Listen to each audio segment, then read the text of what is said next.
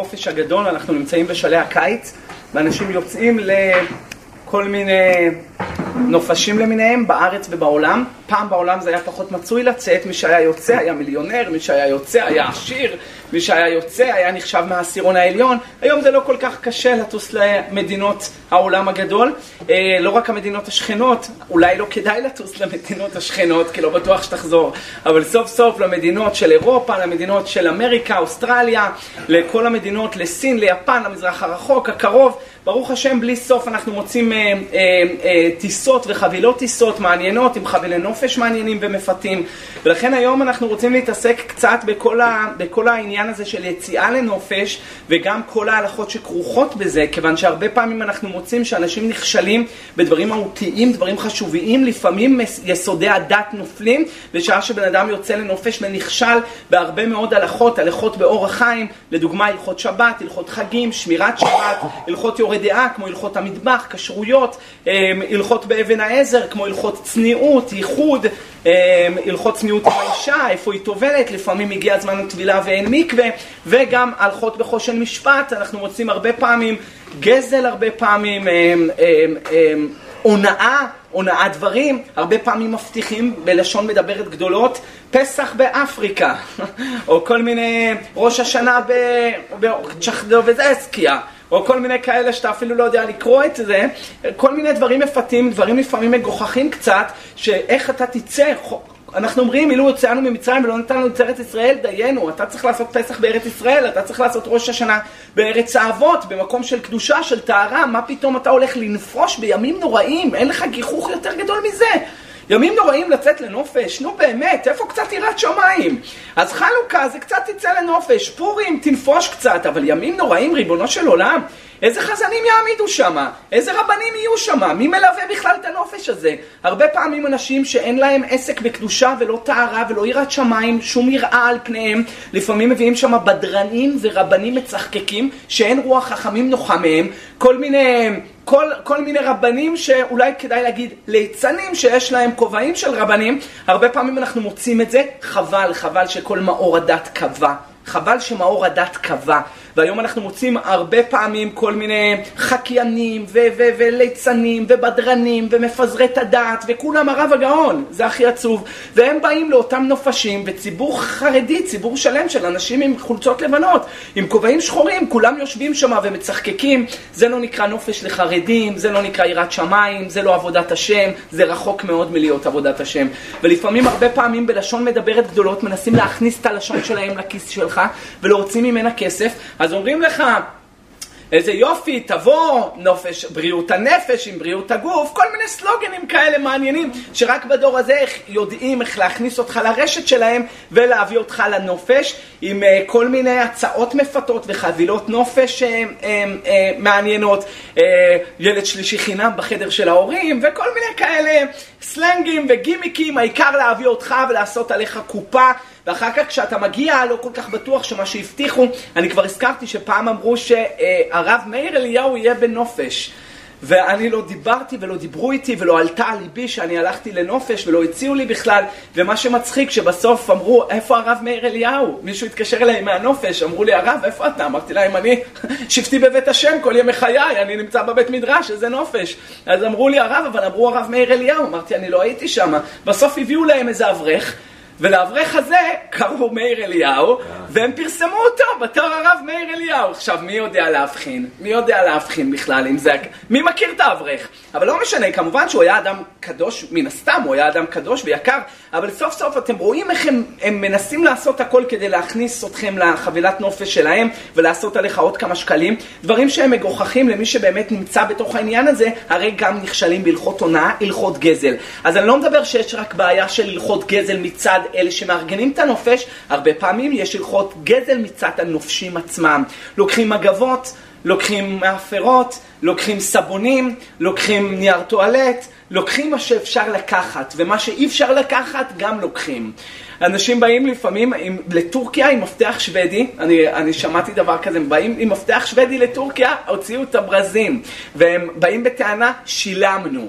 רבותיי, כמובן שהדברים האלה מגוחכים, אדם צריך לעשות חשבון נפש בכל הבתי מלון שהוא היה בכל החיים שלו, ולהתחיל לעשות חבילות להחזיר.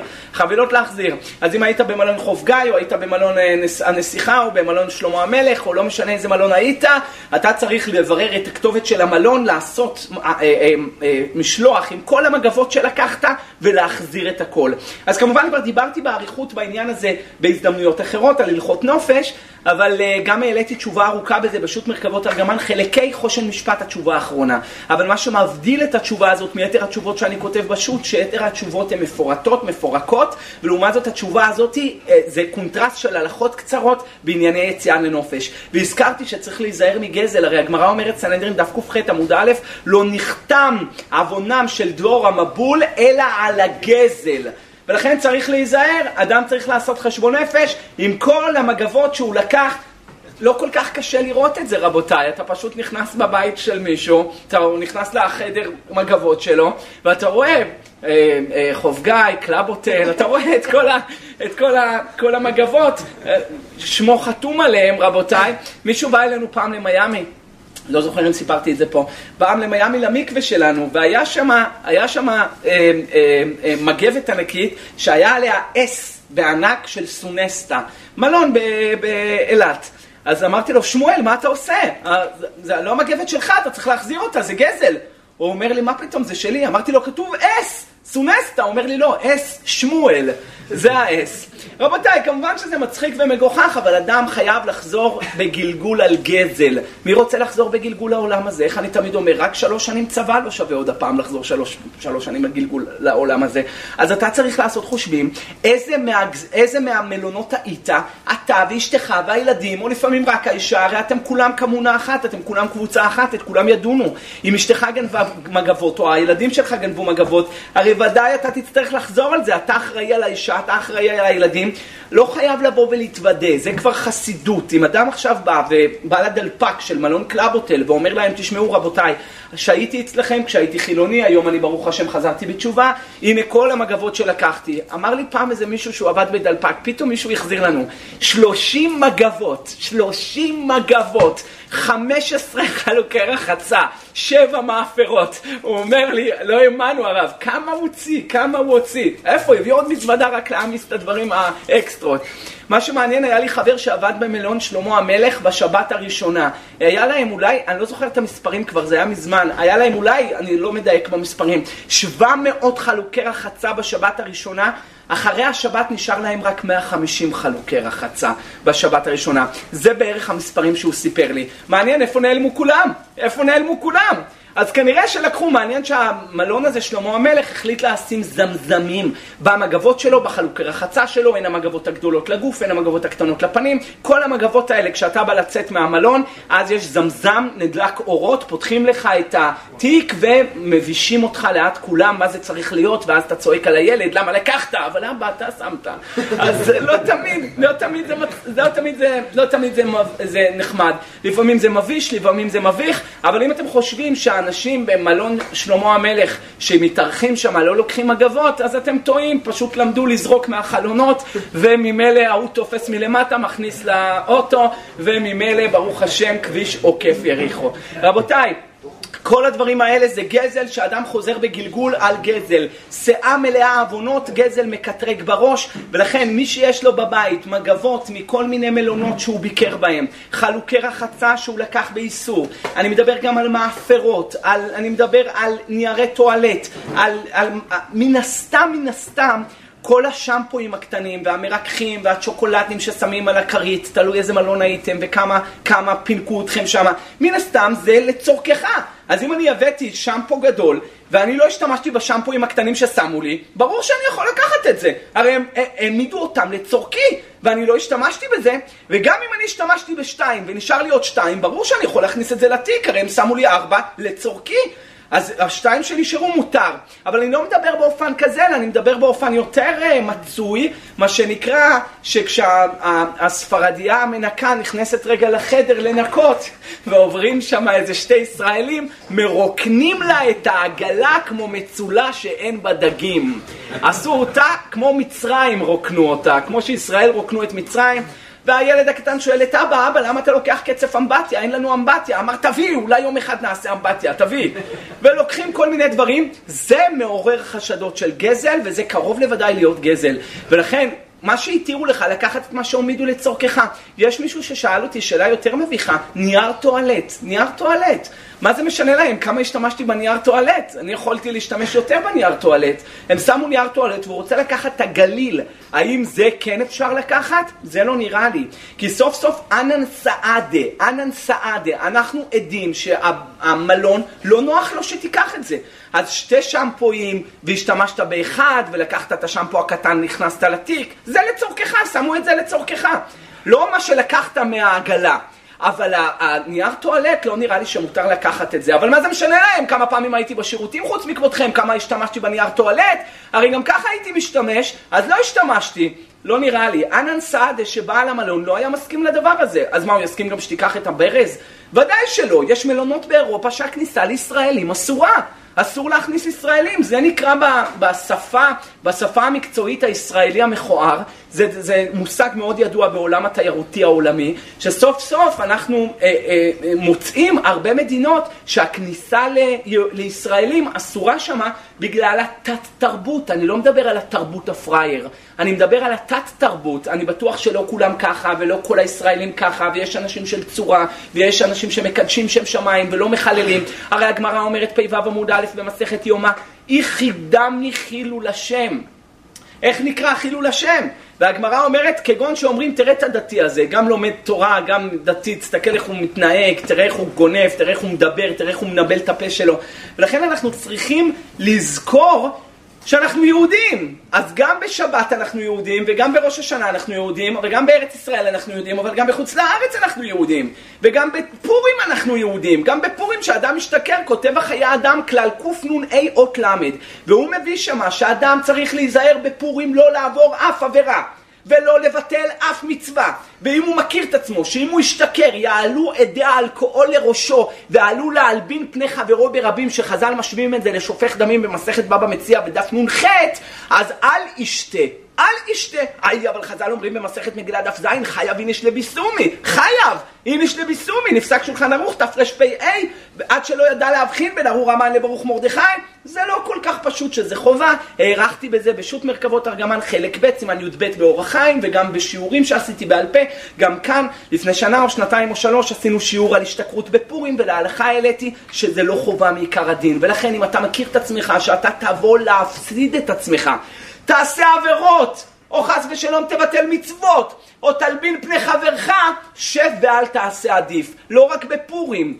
הוא הדין בכל ימי השנה, הוא הדין גם כשאתה יוצא לחופש. גם כשאתה יוצא לחופש ואתה מרגיש אווירה, מה שנקרא בשפה המקצועית, אווירת סוף קורס.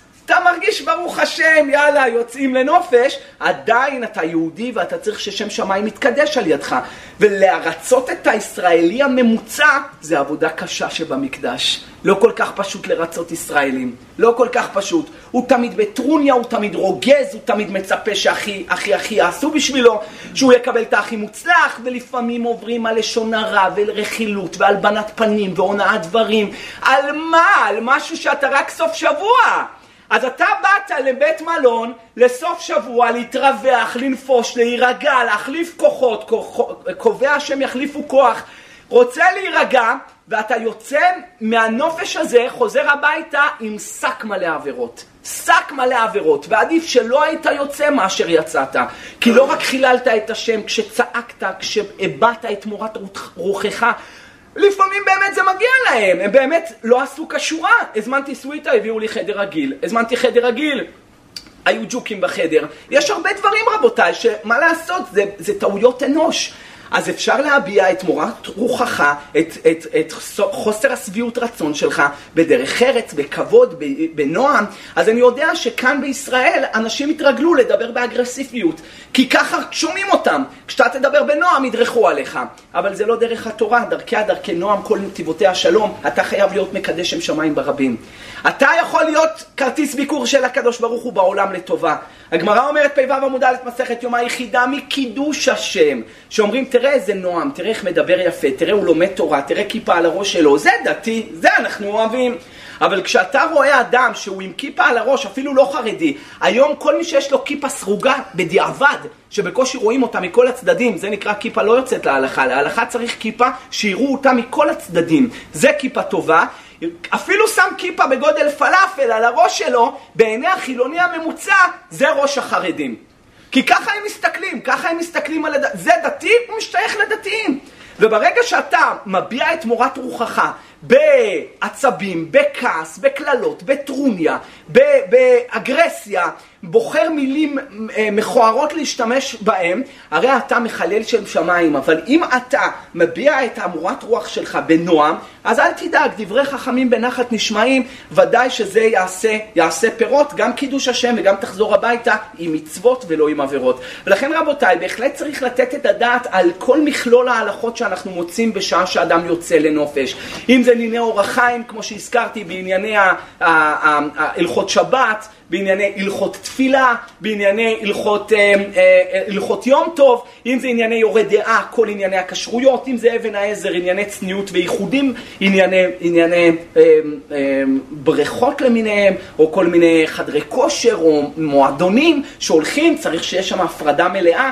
מעלית, תכף נדבר על זה, אני מקווה שיספיק לנו הזמן, האם מותר לעלות עם מעלית עם אישה, האם אסור, האם מותר לעלות מעלית בשבת, זה כבר קשור לאורח חיים הלכות שבת, ואיכו של משפט, כמו שהזכרתי, בכל העניינים האלה שמדברים על גזל והונאה, הן מצד המארגנים, הן מצד ציבור הנופשים, כמובן שתינו, גם הם, גם אנחנו צריכים לתת לב ולשים לב כראוי. רבותיי, היום הרבה פעמים יש אה, אה, פרסומים למיניהם של נופשים, כמו שהזכרתי, שלא באמת רוח חכמים נוחה מהם, ולכן מישהו באמת ירא שמיים, וציבור, אני לא אומר חרדי, יכול להיות שאדם הוא חרדי ואין לו בכלל כובע שחור, ויכול להיות יש לו כובע שחור והוא חילוני. היום החושך יחסי ארץ וערפי לאומים, אני לא מחזיק בכלל לא מהכובעים ולא מהג'קטים ולא מהצבע של החולצה. אני מחזיק מהיראת שמיים של הבן אדם. יש לו יראת שמיים, בשבילי זה כובע שחור. אין לו יראת שמיים, אז גם אם יש לו כובע שחור, אין לו אפילו כיפה בדיעבד. זה הכל תלוי ביראת שמיים של הבן אדם, זה לא משנה בכלל, הכובע השחור הזה בכלל לא היה במדינות ספרד מעולם. מעולם. לא לבן איש חי, לא לגאון חידה, לא לרבי חיים בן עטר, לא לרבי חיים בן בנישתי, לא לרב, אה, אה, לא, לאף אחד מרבני הספרדים, רבי חיים פלאצ'י, כולם, אף אחד לא היה להם כובע כזה. התלבושת החיצונית הזאת הובאה מאירופה, בשעה שהאצילים והרוזנים האירופאים, הגויים, היו לובשים כובעים מעין אלה, כובעים מעין אלה, עם חליפות מחויטות, ורצו הרבנים דאז להעלות את הרמה של היוקר, היינו את היוקרה, את הכבוד של התלמידי חכמים, החליטו להתלבש ככה.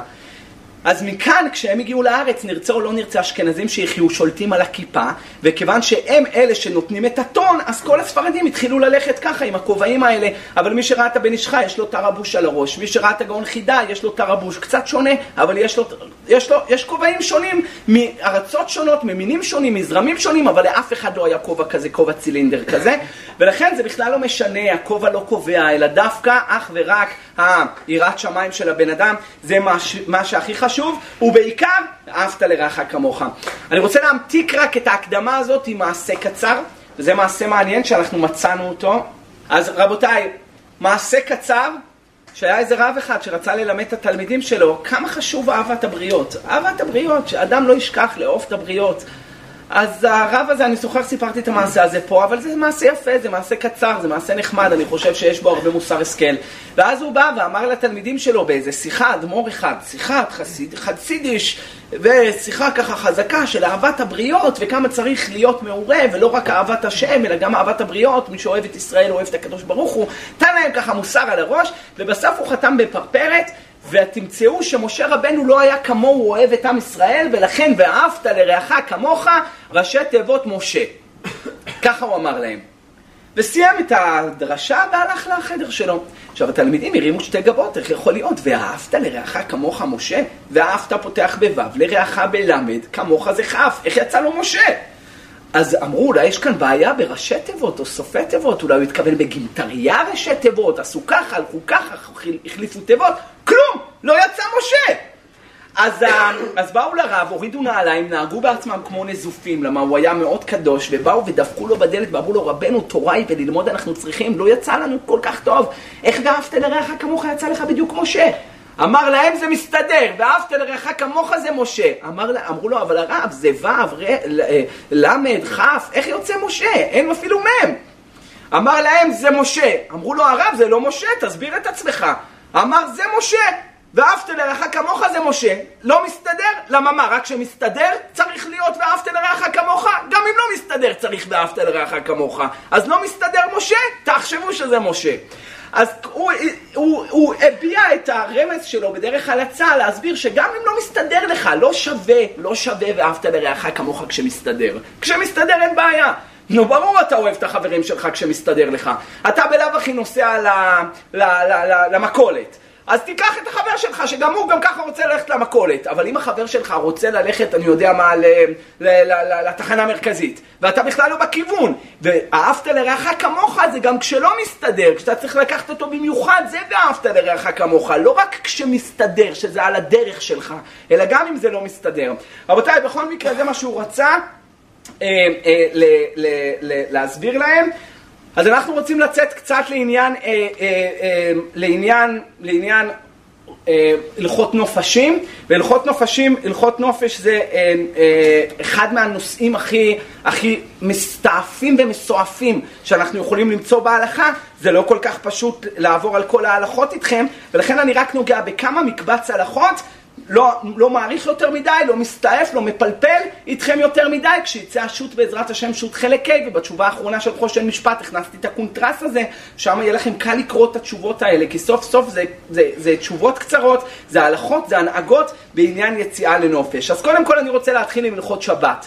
הלכות שבת בחג רבותיי, זה לא כל כך פשוט לשבות בשבת ובחג בבתי מלון.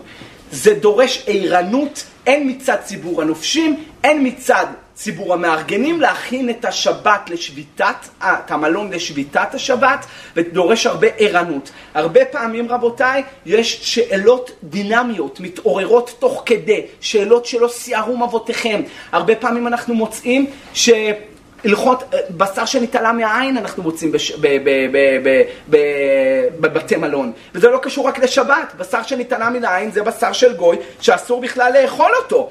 גוי עכשיו נמצא לבד, הרי בדרך כלל זה ככה עובד, איך זה עובד? יש לך אה, שף אחד, עוזר יהודי, ו... ואולי אולי עשרים ערבים איתו במטבח. עכשיו, בקורס של משגיחי כשרות פעם הראו איך במצלמה נסתרת תפסה המצלמה את הערבים משתין לתוך החמין שלהם בשבת. מה שמעניין, שכמובן ראו את זה אחרי שבת, אחרי שהציבור כבר אכלו את החמין הזה, אז זה לא היה כל כך פשוט, רבותיי. זה עוד, בעדינות אני אומר לכם, בגלל שאני מוקלט ומצולם, אני לא יכול להגיד לכם יותר מזה מה הראו שם, מה עוד הוא עשה. לא רק, לא רק א', עשה גם ב', לא רק אחד, עשה גם שתיים. שמה בתוך ערבב את הכל, ואנשים אכלו את זה, וזה הכל מחלות רבותיי. אחרי זה, מזה מקבלים תולעים בקיבה. לא יודע אם אתם יודעים על המחלה הזאת, בר מינן שלא נדע. יש אנשים שיש להם תולעים בקיבה.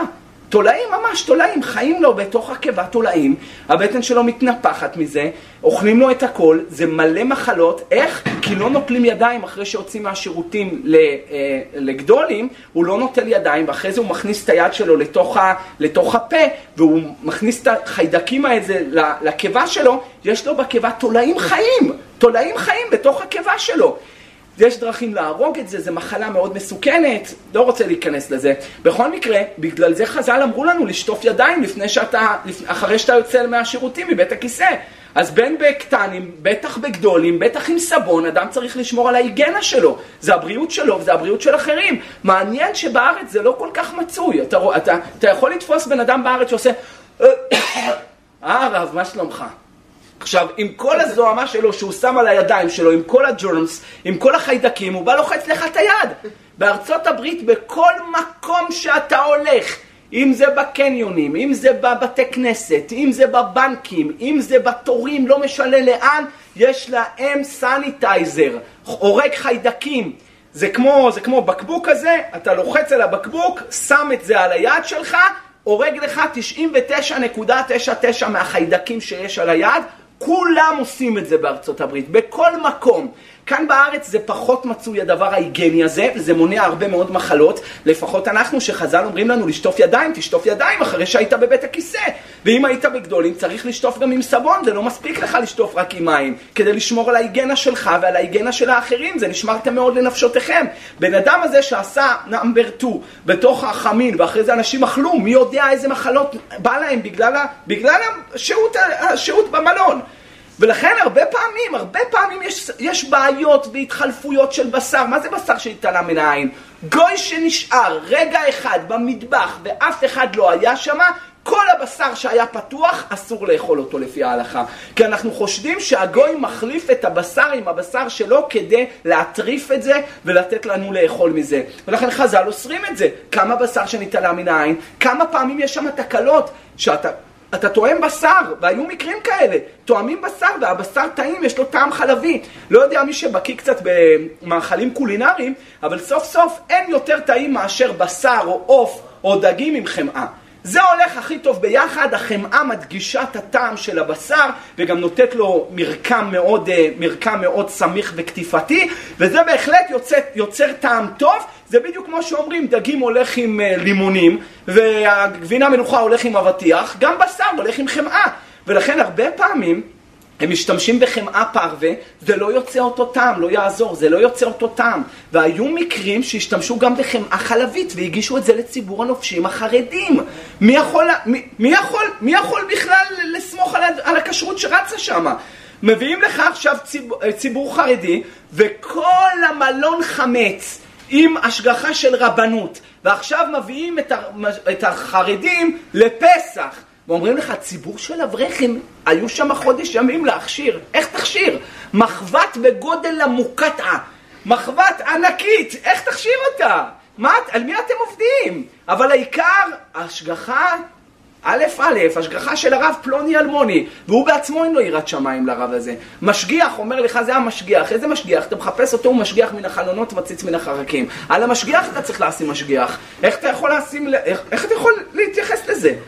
הרי אני הייתי במיאמי, וכשאחד הרבנים שם הציג את עצמו לפניי שהוא דיין, דיין, הציג את עצמו דיין, מה יותר מדיין? אולי זה הכי הכי, דיין. הציג את עצמו דיין, בסוף התברר שהוא פתח איזה בית כנסת והדיין בעצמו הלך מכות עם אחד המתפללים. נו, אני מספר לכם, על זה נאמר ברוך דיין האמת. נו, מה זה? די דיינו, דיינו, דיינו. נו מה? לכן רבותיי, הרי דברים מגוחכים, מעוררים גיחוך. היום אתה לא יודע מי דיין, מי רב, אתה לא יודע מי קדוש, מי טהור. היום אתה כבר כל החושך יחסי ארץ וערפל לאומים ויאבק כשמעו עד עלות השחר. העלו אבק. אתה לא רואה מי קדוש, מי טהור, אתה לא יודע מי אמיתי, מי לא אמיתי. לכן הדברים האלה בהחלט מגוחכים עד הקצה, וצריך להיזהר איפה אתה נופש, מי האחראים על הנופש שלך. אני תמיד אומר, אני תמיד אומר, אם אתה כבר רוצה לנפוש, אי אפשר להגיד אל תנפשו בכלל, כי אדם צריך לשטוף את הראש.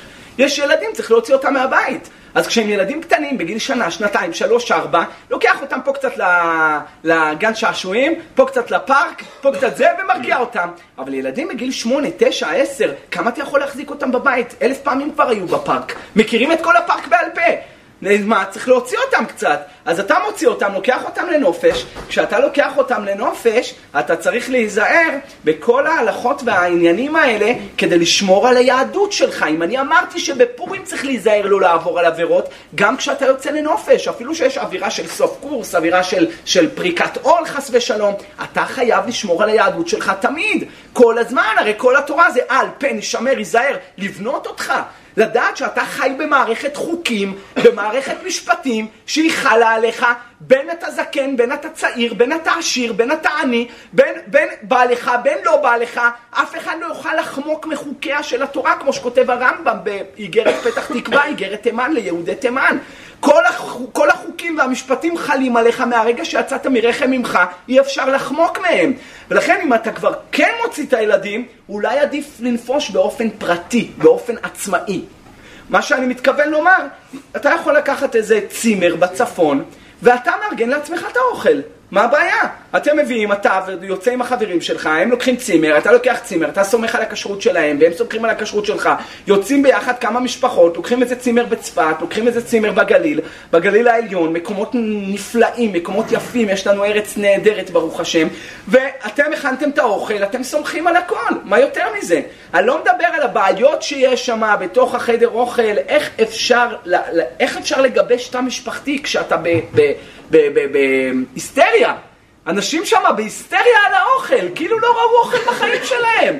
אתה רואה אותו, יש שם בופה, והוא עושה הקפה ראשונה כנגד אברהם אחוז בחסד, והנה עם אדוני אלוהינו עלינו, מעשה ידינו קונה עלינו, מעשה ידינו, ממלא, מריס, ואחר כך עוד הולך, הקפה שנייה, אתה חושב שהוא סיים שבע הקפות, הוא נרגע? הקפות שניות! והוא ממשיך עם ההקפות וממלא, ממלא, בסוף בקושי טועם והולך. איפה בל תשחית? איפה בל תשחית? ותראה כמה הרמב"ם צעק על זה בהלכות דעות פרק ב'. כותב שם הרמב"ם, מי שאוכל פרק ד' הלכה ב', לא יאכל אדם עד שתתמלא כרסו, אלא ישאיר רבע משביעתו. זאת אומרת שיהיה רעב קצת, שיהיה רעב קצת. אכילה גסה לגוף כמו שמה מוות לקיבה, כותב הרמב"ם, והוא עיקר לכל החולאים והמחלות. ורוב המחלות שבאים על בני אדם, לא בגלל שאכל מאכלים רעים, אלא בגלל שאכל הרבה אכילה גסה מהמאכלים הטובים.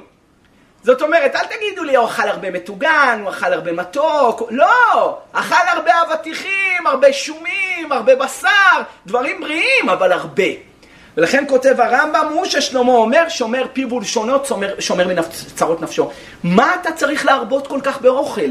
אני לא יודע מה קרה, זה נהיה, זה נהיה מכה שכולם רק אוכלים ומעמיסים ומעמיסים. אתה צריך להישאר רעב קצת, ככה כותב הרמב"ם, זה הבריאות. הוא לא מדבר כבר שאנשים אוכלים בלי סוף, ואחרי זה בארוחת ערב, ואחרי זה הולכים לישון עם בטן מלאה, אחר כך הוא לא יכול לזוז. אחרי זה מי שהולך לנופש כזה, אחרי זה שבוע הוא לא יכול להכניס כלום. הוא הרס לעצמו את כל, ה, את כל המערכת האיזון ה digest, את כל, ה, את כל העיכול, כל מערכת העיכול שלו, הרוסה, מרוב המשא שהוא העמיס על הקיבה שלו. ולכן צריך אדם להיזהר בכל הדברים האלה, אני אומר, אם אתה רוצה לגבש תא משפחתי ואתה בכל זאת הולך לבית מלון המוני, תבקש חדר פרטי. אני לא יודע אם אתם מוכרים עם המנהג הזה, אבל יש דבר כזה, יש דבר כזה. אתם הולכים למלון, בתור קבוצה או בתור יחידים, אתה אומר, תשמע, אני רוצה למשפחה שלי חדר לבד לאכול שמה. עכשיו, מי שבאמת יודע, יש את החדר אוכל הגדול, שמה כולם אוכלים, ואלה שביקשו מקבלים חדרים באותה קומה, חדרים נפרדים עם האוכל, והם נמצאים שמה.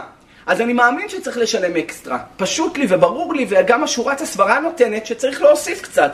אבל אתה, בשקט, עם המשפחה שלך, עם הכלות, עם החתנים, עם הנכדים, כולם יושבים מסביב לשולחן, כולם מדברים, אומרים דבר תורה, מעמידים את הנכד על הכיסא. זה בנייה, זה בנייה.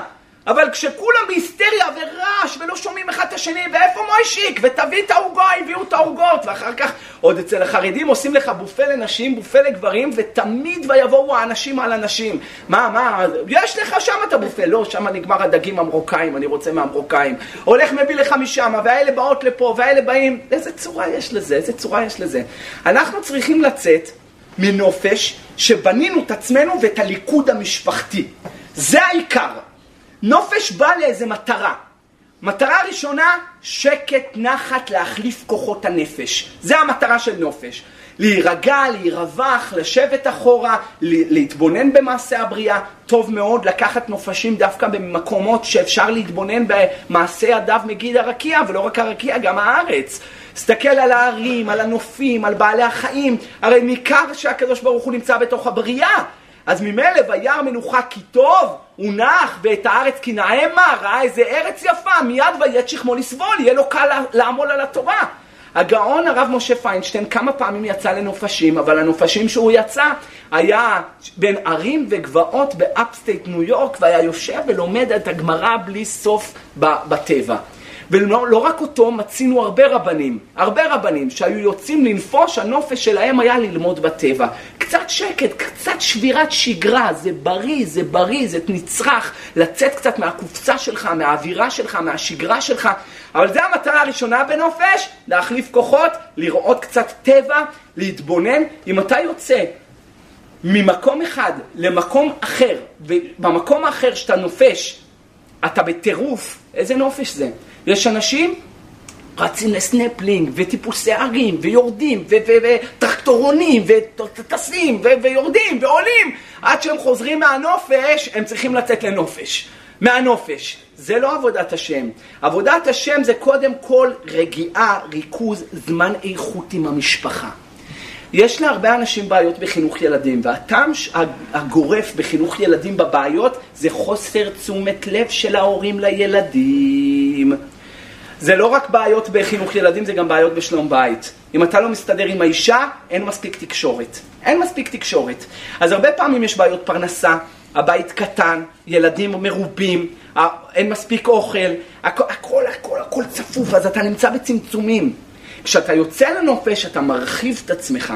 אז, אז עכשיו יש לך זמן גם לתת יחס לאישה, לתת יחס לילדים, צריך כל אחד לתת יחס לילדים שלו. עכשיו, לא כקבוצה, אלא באופן אינדיבידואלי, כל ילד צריך לקבל את היחס שלו, לא כל האצבעות שוות, לא כל הילדים שווים. יש ילד שאתה אומר לו, בסדר מוישיק, תהיה ילד טוב, הוא אומר אני אהיה ילד טוב, נגמר, סגרת את הפינה איתו. אבל יש את, אה, אני יודע מה, את יוסי. יוסי הוא לא כמו מוישיק, יוסי אם אתה לא עכשיו יושב איתו ואומר לו אתה ילד טוב, אני גאה בך, איזה ציונים הבאת, קצת היום התנהגת לא כל כך טוב, אף פעם לא אומרים לו אתה ילד רע. לעולם לא אומרים לילד רע, כי בסוף הוא יחשוב שהוא רע. מה שעשית היה מעשה רע. מה שעשית היה לא נכון. כבר דיברתי על זה בשיעורים אחרים. ולכן כשאתה לוקח כל ילד, תן לו, תן לו, תן לו את, ה, את, ה, את היחס שהוא צריך. הם יפרחו.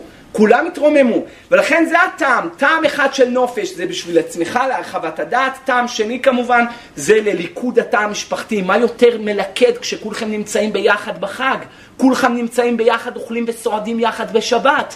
האבא אומר דבר תורה, האמא קצת דבר תורה, קצת מספרים. אני מכיר איזה משפחה של אחד שעובד בעירייה בירושלים, דווקא לקח אותי כמה פעמים לדרשות.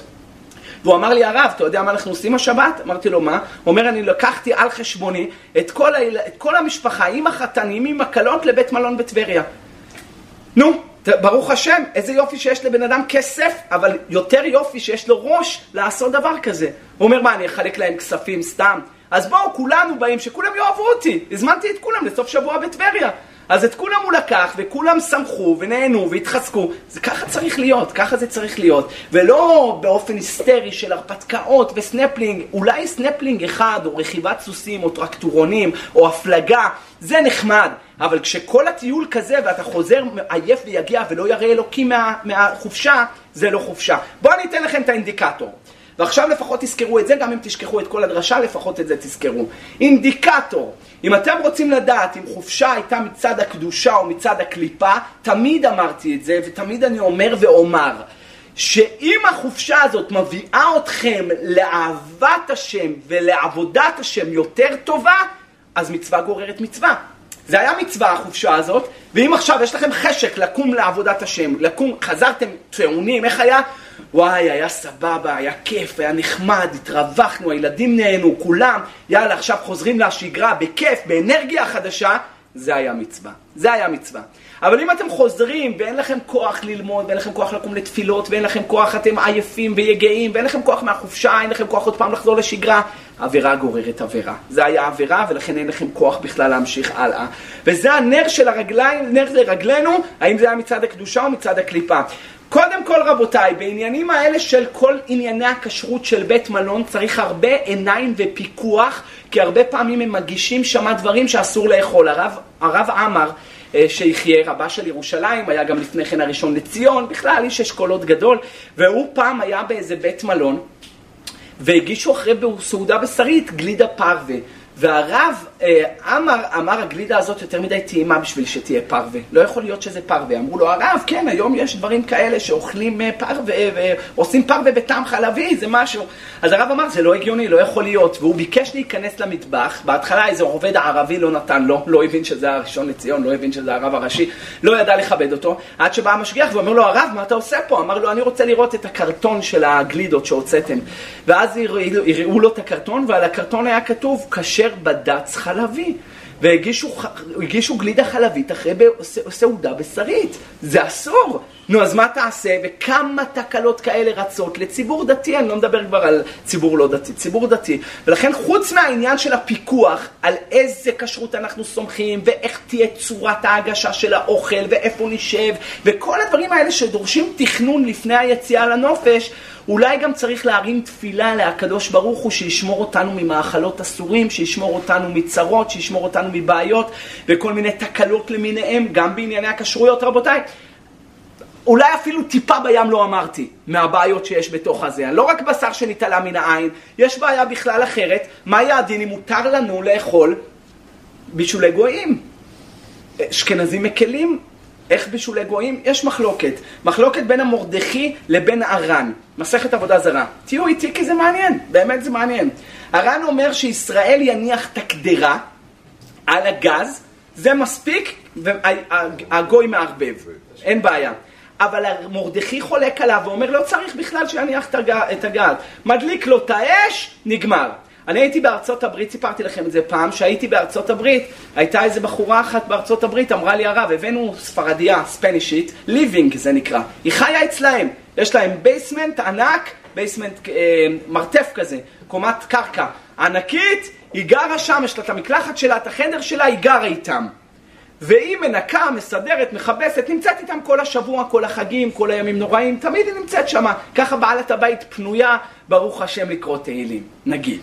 אבל סוף סוף היא פנויה, היא פנויה. אז עכשיו המשרתת הזאת אמרה לי, הרב, איך הדגים? אמרתי לה, משהו. היא אומרת, אתה יודע, איך, דגים מרוקאים, אה? אמרתי לה, מה זה מרוקאי? מרוקו, מרוקו. אז אמרה לי, אתה יודע שלא אני עשיתי את זה. אמרתי לה, אה? אז לי, לא אני עשיתי את זה. אמרתי לה, מי עשתה את זה? היא אמרה לי, הגויה שלי עשתה את זה. אמרתי לה, מה? היא אמרה, אתה רואה כל, כל השבת פה? הקציצות, העופות, האורז, הקוסקוס, הדגים, הממולא, המפרום, כל זה היא עשתה. אמרתי לו, מה, איך היא עשתה את זה? היא אומרת, כלום, פתחתי לה את הגז, ברגע שהיא באה לפה, לימדתי אותה בדיוק את הכל, למה זאת מרוקאית, מרוקאית אסלית, יודעת בדיוק לבשל, לימדתי אותה את הכל, היא מכינה אוכל יותר טעים ממני כבר. עברה את המרוקאית זאתי. ברוך השם, אה? איזה יופי היום, השתבח שמולת ששלח לי אותה? אמרתי לה, רגע, אבל, אבל מה, איך, איך עשית את זה? אמרה, אני פותחת לה את הגז והולכת לקניות, אני חוזרת, העמידה לי פה שבע סירים. שבע סירים העמידה. אמרתי, כן, אבל זה אסור. רק הרמה מקל בזה. הרמה הולך דווקא כמו, כמו המרדכי, שמספיק פתיחת אש. אצל הספרדים זה לא מספיק. אצל הספרדים זה לא טוב, it's not good enough. הספרדים צריך שהיהודי ישים גם את, הג... את האוכל על הגז. יש בכלל בעיה עם ההלכה הזאת. כי מה שמשמע מהר"ן, שככה פוסק מרן, שאם לקחתי שיחים, בסדר? שיחים, שישליק יעני, שיחים, שמתי את השיחים על האש, אם הגוי הרים את השיחים להפוך אותם, והרים אותם, הרים אותם מהאש, במקום שהאש לא הייתה נוגעת, והוריד אותם, עדיין זה נקרא בישול גויים.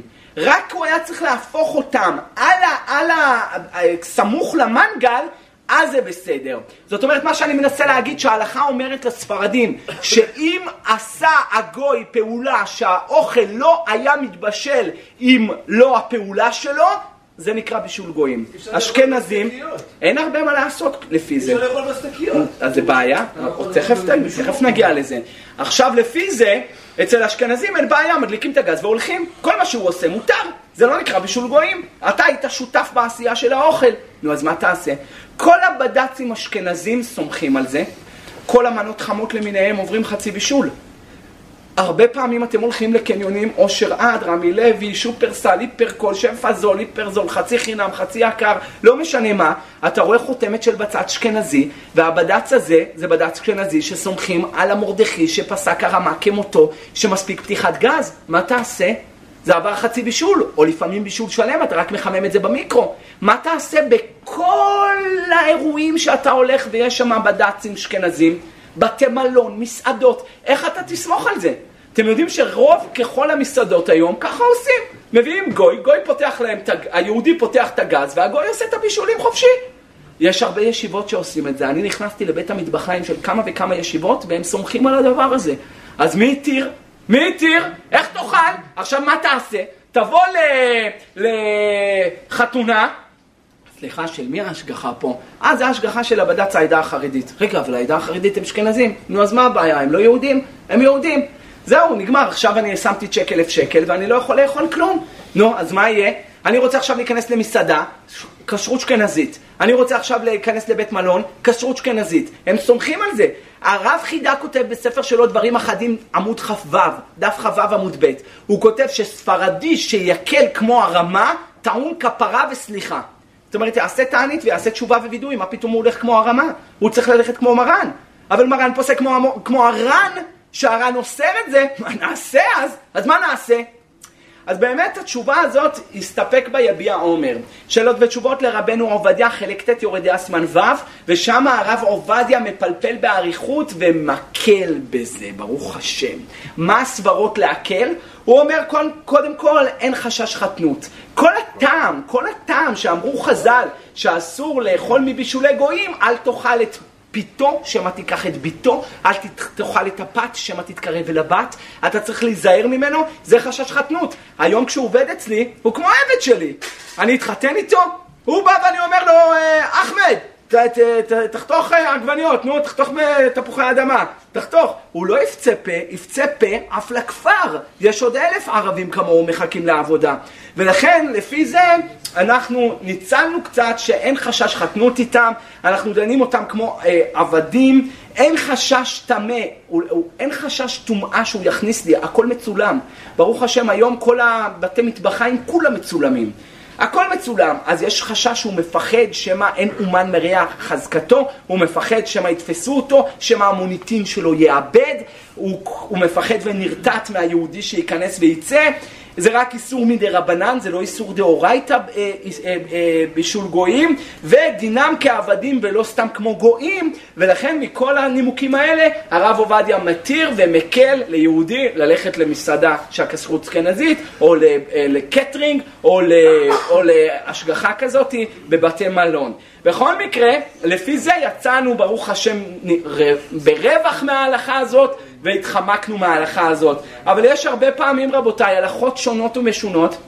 אולי שבוע הבא אני אמשיך עם זה, אם אני לא אעשה לכם קצת הלכות סליחות והכנה לאלול, אז אני אראה מה נעשה שבוע הבא, אבל יש המון, לא הגעתי אפילו, לא נגעתי בקצה הקרחון. ברוך השם, בספר שלי, פשוט חלק A, כמו שהזכרתי, זה חולש על הרבה עמודים, אולי 20 עמודים, 20 דפים, כתבתי רק על ההלכות האלה שיש בבתי מלון, ובלי סוף, בלי סוף הלכות. אבל מה שאני מנסה, מה שניסיתי לעשות בשיעור הקצר הזה, רק לעורר אתכם, לפתוח לכם את העיניים, רק לפקח לכם, לפקוח לכם את העיניים, שתראו כמה צריך זהירות ושבע חקירות ודרישות לפני שאתה יוצא למלון ואחרי שאתה חוזר מהמלון ולאיזה מלון ואיזה כשרות ומה נעשה עם הילדים, זה לא העיקר באים לשם ואיך אני מפתח את המערכת יחסים עם הילדים, עם האישה, איך אני גורם ל, ל, ל, לטיול הזה להיות עבודת השם ולא סתם עוד טיול שכולם יוצאים לקניות וחוזרים עייפים ו, ויגעים, זה לא עבודת השם.